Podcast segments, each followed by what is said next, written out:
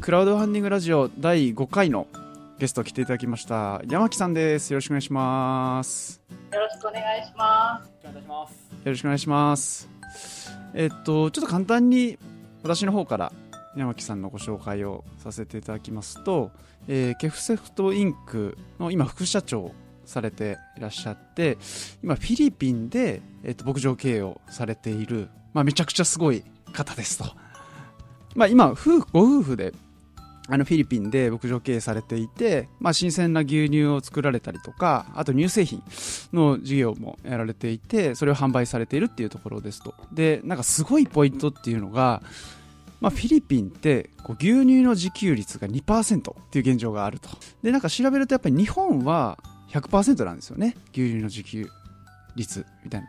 はい、なのでなんかその中でこう2%の過酷なしかも熱帯の地域の中でこう牛乳作りとか、まあ、チーズも取り組まれてるっていうことで、まあ、そこでこうあのいろんなチャレンジをされている中で、まあ、今回クラウドファンディングもされてらっしゃると思うので、まあ、本当になんかどういう背景で取り組まれたりとかチャレンジをされているのかっていうのがすごく興味あって今回お越しいただいたと。ような形になります。よろしくお願いいたします。お願いしますはい、ちょっと私の方から簡単に紹介させていただいたんですけど、なんかまだまだ多分魅力が伝わりきってないと思うので、ちょっと簡単に山木さんの方から今の事業の内容、ご説明お願いできますでしょうか。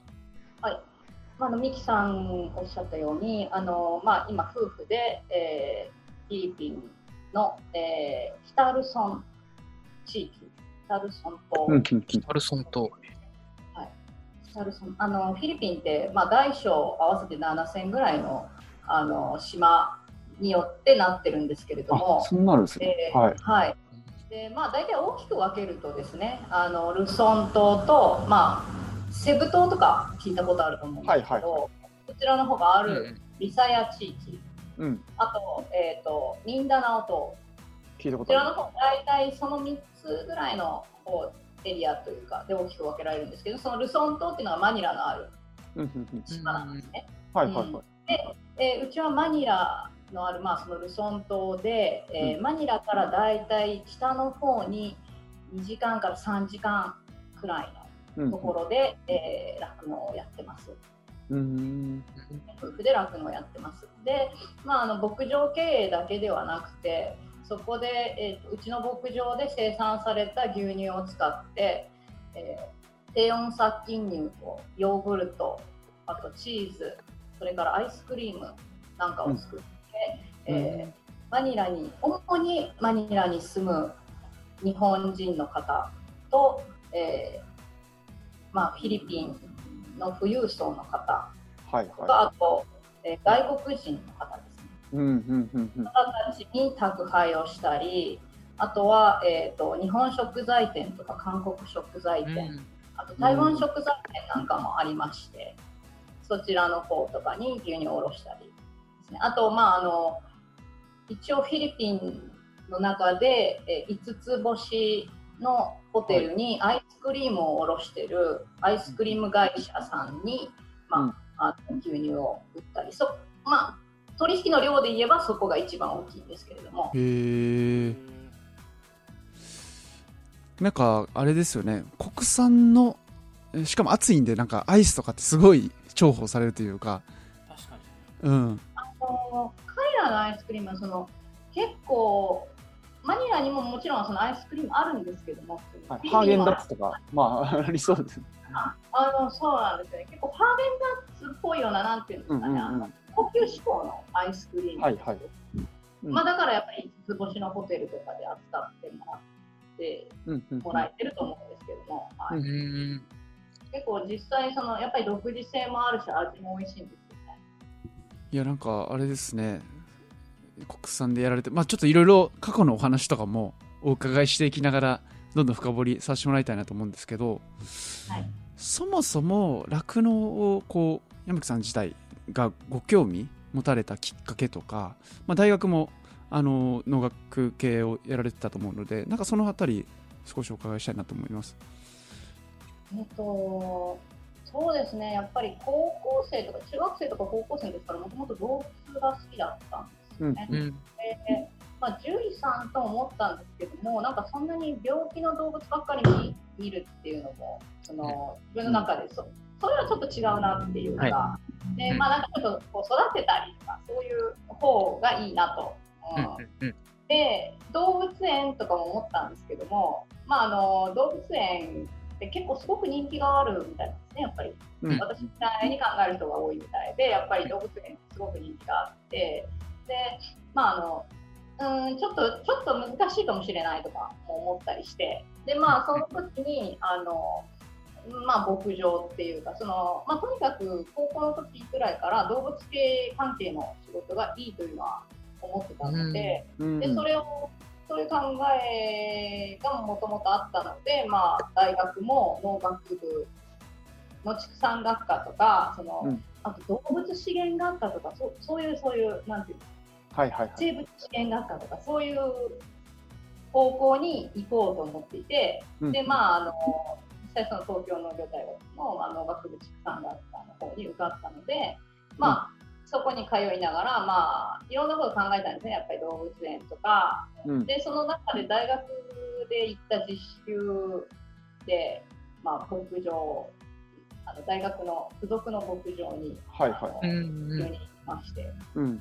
その時になんかやっぱりいいかなっていうか牧場で働くっていうのがいいかな なんか、えー講師にミルクやったりとかして、はい。なんか、うん、こういうのもいいかなって。でそれでですね、えーなんかでまあそのその動物園よりも簡単に就職できそうだみたいなのもあったんですけど、えー。あ ちょっと安易だったんですけど、えー。その時にはまさかその自分でそういう牧場をやるとか。はい。はいまあもしかして将来その酪農家の人のところにお嫁に行ったりするかもなとかも思ったりはしたんですけど、えー、はいはいはい。でもまあまさか異国の地で酪うん農家になるとは思った。いやー、本当ですよね。えちなみにそこからフィリピンっていうところになんか行かれたとか、はい。興味みたいなところで言うと、どういうふうにそれはあのそれはまあその大学を卒業してから、まあ、無事めでたくでもないですけど無事に就職をして働いてたんですけども、まあ、その大学にいる時から海外にたいっていうか海外で働きたいとか、海外で生活をしてみたいっていう希望があって親に留学したいって言ったらまあそんな金どこにあるのみたいなて。あそうかと、まあ、海外で生活するにはそれは確かにお金がいるんだなと。当たり前なんですけど、でお金がいるわなと。で、まあ、じゃあ、働いて自分でお金貯めてから、まあ、海外に行こうかなと。で、まあ、牧場で働いてると、それなりにお金も貯まるんですよね。あんまえり、ー田舎ですから、うん田舎なので、あーそんなにその商商業地施設とかそういうのがあるようなところじゃないので、やっぱり東京でそんな酪農とかないじゃないですか。ううんんうんうん。はい。やっぱりまあ、せいぜい関東だったら千葉とかね、埼玉うーん。とかで、まあ大体他、あとやっぱり北海道とか。うん。そんなに遊ぶところもないし、うん。で、まああの朝早いですから、うんあんま夜遅くまでも遊べないし、うんまあなんとなくこう生活も規則正しくなるし、そんなにお金も使わないんですよね。で、うんまあ、まあ、そろそろ溜まってきたなと。まあで、じゃあ、さてどういうことでもなんかまあ結構、その大学卒業して4年ぐらい、4年、5年ぐらい経っちゃうと、もう結構いい年になっちゃうっていうか。うんじゃあ今更どうやって海外っていう形でね、海外で生活するどういう形で行こうかなと。で語学留学っていうのがなんか、ちょっと違うっていうかもう、もうその、そんなに、うん。こういう年じゃないっていうか自分の中でなんか。で、うん。うんその時に、あの、まあ、働いてた牧場に毎日来る獣医さんに、あの、うん。声が協力したりとか言ってあのー、いいよ、あれみたいなうん。感じで言われて、で、うん。でも、あのー私はその、その時、牛の人工授精師として働いてたので、うんうんこの経験を生かしてって言っても、その青年海外協力隊って、うん。あのまあ、その時はちょっと、あなんか、糸掘りみたいな、そういうイメージしかなかった。はいはいははいはいお医者さんとか、ああ、そうですよね。韓国産とかなんか3種類ぐらいしかなんかこう食種がないと思ってたっていうか、うんうんうん。にいろいろあるって思ってなくて、で、うん。なんかそんなさすがに牛の人工授精師とかっていう仕事ないでしょうと。はいはいはい。でまあでも、とりあえず念のため調べてみようかなと思って、はい。あのまあ、青年海外協力隊のホームページを見たら、うんすごいいっぱい職種あるんですよね。へえ本当にそうなんですよ。あのもう100種類以上っていうか、うんあの何か一つ特技があったらいけるぐらい。すごいえー、サッカーとか、サッカーも。柔道のコーチとかありますもんね。そうなんや。うん、あるあ陶芸とかね。陶芸、へえ。陶芸ね。へえ。日本語教師とかね。うん。あの、青少年活動。なるほど。うんまあ、とまあ、とにかく長所じゃないですけど、その特に、うんあのな何でもいいから、とにかくその自分が一つ何かできることがあったら、うんいけるいいけるんですね。なるほど。そういうぐらいの、あのうん。いっぱい職種があって、で、その、あの家畜飼育っていう 職種もあったんですね。へえ。ええと思って、で、まあ、調べたら、その人工授精うんの,、の強化プロジェクトとかやってる、その当時はですね、アフリカで、アフリカのマラウイという国で、ああ、なるほど。はいはいはい。人工授精の強化プロジェクトをはいやったんですねで、私、そんなアフリカとか、すごい興味があって、いいなぁと。でこう自分の経験も活かせるし、うんうんまあ、それが応募したきっかけです。うんなるほどまあ、応募したら、あのアフリカに引っ越したんですけど、うんまあうて 蓋開けてみたら。えーそうですね、あの通知合格合格通知っていうか、そこにあの、書いてあるんですね。あなたこの国のどこどこの地域うん。でこういう仕事してください。うん。で基本的にはイエスかノーかなんで、うんうんうん行きますか行きませんか？うんうんで、まあ、フィリピンって思ったんですけど、うん。まあ、もうこれを逃したら私チャンスないかもしれないなとうん。思って、うん。でまあじゃあ行きますと。うん。で返事をして、その時にまあ派遣されたのが、マニラ首都圏にあるうん国家家畜、あえー、とマニラ首都圏にある、まあ、農業省畜産局内の、うんえー国家家畜人工授精センタうーん結構なんかしっかりされた国の機関なんですねー。うん、そうなんですね。はいうん政府の中のえー一応割と中枢うんですよねなところで、えーうん日本でいうと霞が関みたいな。うんうんうんいやそうですよね農林農林水産省みたいな。そうですね。はい。で、まあそこで、あのー現場仕事ではなくて、その、うん。全国から上がってくる人工授精のデータを分析して、まあ、うんその問題点をこう現場にフィードバックする、はいはい。うんうんうんうんそういう仕事が主で、うん。でまあ、現場仕事ではないけど、まあ、確かに人工授精とかの知識もないとできないかなみたいな。でまあ、2年半、2年間というか、青年会が協力隊は基本的に2年間なんですけども、ちょっと半年ほど延長して、うんうんでまあ、そこで活動して、それで、まあ、あのその間に、まあ、当時付き合っていた彼氏、まあ、旦那なんですけども、うんうんはい彼が来て、で、まあ、一緒にスーパーとか行くんですけども、うん。まあスーパー行ってもあの牛乳がないっていうか、まともな牛乳がない。うん。うん。でそのネスレとか、そういう、うんその紙、まあ、テトラパックに入ったものが、あのうんスーパーの常棚に常温でうん。並ばってて、それがそのフレッシュミルクって書いて売ってるんですね。へえそれは大丈夫なんですか？賞味期限とかなんか。えあ 衛生面。基本的にはその、まあ、こ脱脂粉乳とかその粉ミルクに近いようなものをあのああのなるほど。水に溶いたものとか。だからあの味は全然違うんですよね日本。あ。っていうことですよね。うん一番近くてロングライフ乳がまあ売ってますけども、はい。うん。それを、えーとまあ、日本と同じぐらいの価格ですね。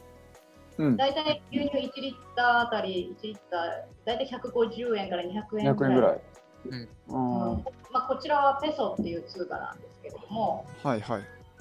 まあ、日本円に直したらうん。それと同じぐらいか、うんかしたら高いぐらいです。えーそれフィリピンの方からするとものすごく高いものっていう感じなんですかやっぱり？そうですね、そうですよ高ね級ですよね。はい。うんただ、あの皆さんが思ってるほどフィリピンって物価は安いわけじゃないんですね。うーんそうなんや。うん、あのただ安いのは、こう言ったらあれですけども、安いのは食べ物と、うんえー人件費人件費くらいと言っても過言ではない。うんで、ただその食べ物の中でも本当にその現地の人が食べる。あそういうものは安いですけども、例えば日本食を食べようとか、うんうん。あのまあ、そういうので言ったら高いあのその、そういうものは高いですね、やっぱり。日本食材を買おうとか。まあそうですよね日本食材だとすごい高くなるでしょその中で言ったら、やっぱり乳製品っていうのは高いでううんうん。うん、なんですか、野菜とか、まあ、肉もそうですね、日本の半額か60 6割ぐらいの値段は6割ぐらいの値段。ううんん。だからこっちの人がよよしょっちゅう食べるようなものは安いですけども、うんうんうん。ちょっとそのなんていうのちょっと高価なものなるほどはいはい。はいはいってなるとその全然日本よりも高い日本と同じぐらいか日本よりも高いぐらいの値段はし、うん。うんなるほど。はい、で物とかはそんな安くないですね。うん例えばお皿とか、うん。そんなのは全然安い。なるほどね。そうなんだ。そうなんですね。だからあのよくそのなんだろう。リタイアメントして。はいはいはい。が安いだろうっていう年金で暮らせるとか、うん。こうありますけども、はい。うん。あのー日本人並みの生活をしようとしたら、うん。こんなに安くは。ないってことですね。なるほど。うーん。ありがとうございます。なんかちょっと話すいません。戻らせてもらって。あ全然全然。ごめんなさいねなんか。そうそうそうそう。フィリピン。それで、うん。あですで、です遊び に来てですね。そう、フィリピンに。行って、まだフィリピン始まってないですから。はい。フィリピン行って。フィリピン、そうです。そのまあそういう現状を見て、うんうんうんうん日本そうこんな味の牛乳が、うんこんな牛乳じゃないんだけどもっていうか、うんこんなものが日本の牛乳と同じぐらいの値段で売られてると。うんうんうんだったら、まあ、こっちで酪農やった方が面白いんじゃないかっていう。僕なんかそれすごいなと思っててなんか逆になんかいやこんなとこちょっとしんどいって感じてやっぱり日本がいいよねって言って日本戻る方の方がめちゃくちゃ多いような気がするんですね。逆にフィリピンを良くしたい変えていきたいって思われるっていうのはなんかすごいあの大きな志素敵な志だなと思ったんですけどなんかそこってどういうきっかけとかモチベーションがあったんですか？あのーまあちょっと意外に思うかもしれないんですけども、あの、はい言い出したのは旦那の方なんですね。へえ旦那さんはお仕事は同じようなお仕事されてたんですか？あもともと日本にいるときに同じ牧場で働いてて、あはいはいはい。でまあ、彼はもともとその北海道のまあ酪農家の息子だった。うんうんううんんうんうん。で、今はそのあの実家の方はもううちはやってないんですけども、はいうんうんでそのやっぱり親御さんたちがちょっとその借金とかしてて、やっぱり大変なのを見てたので、あ経営をすることがねってことですよね。うん。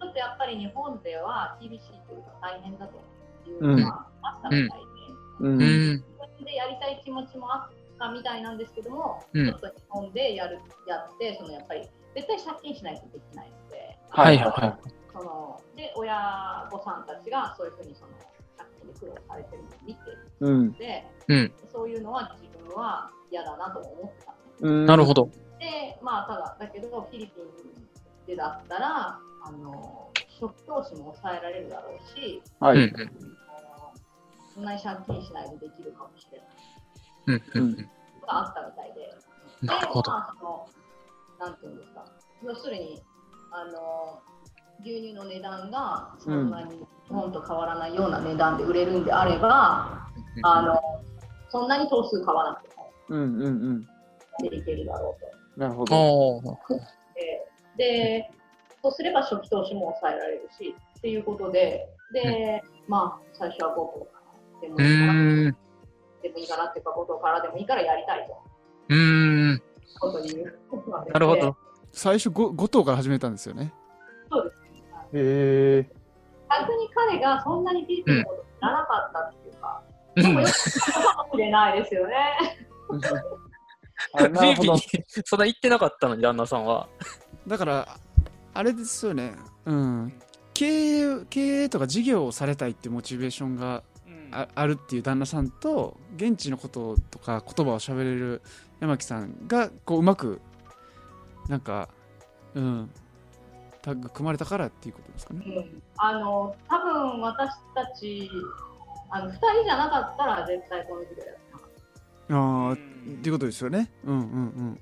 どちらが片方だけだったら絶対やってなかった。えーそその牛5頭ってどれぐらいの量のなあの牛乳みたいなの取れるんですか？例えばなんですけど。と大体あの日本？あのこっちの入量で言ったら大体ですね平均13 1日13から15リッターぐらいなのではい。あのまあかける5単純計算でまえあ75リットル。60とか75リッターぐらいですね。なるほどね。はいはうい。あれ、牛乳パックって1リットルでしたっけ？え？牛乳パックって1リットルでしたっけ？あの、大きさっていうか。そうですね。そうですよね。はいだから、60人っていうか家庭分ってこと？か。うん。毎日それが取れると、なんか結構おお多い気もしますね、まあ5頭でも。。まあそうですね。うん、で、まあ、あの、だから、最初、その、毎日毎日60リッターから70リッターの牛乳を売るのも結構大変で、うんうんうん、大変そう。それはいきなり一定ですもんね。最初はなんかあの 5, 5頭ぐらいだからすぐ売り切れちゃうぐらい思ってましたけど、うんうんいやに大変だと思わなかったって思うぐらい。なるほど。へえいやーちょっとその辺の話もめちゃくちゃ聞きたいですね。ありがとうございます。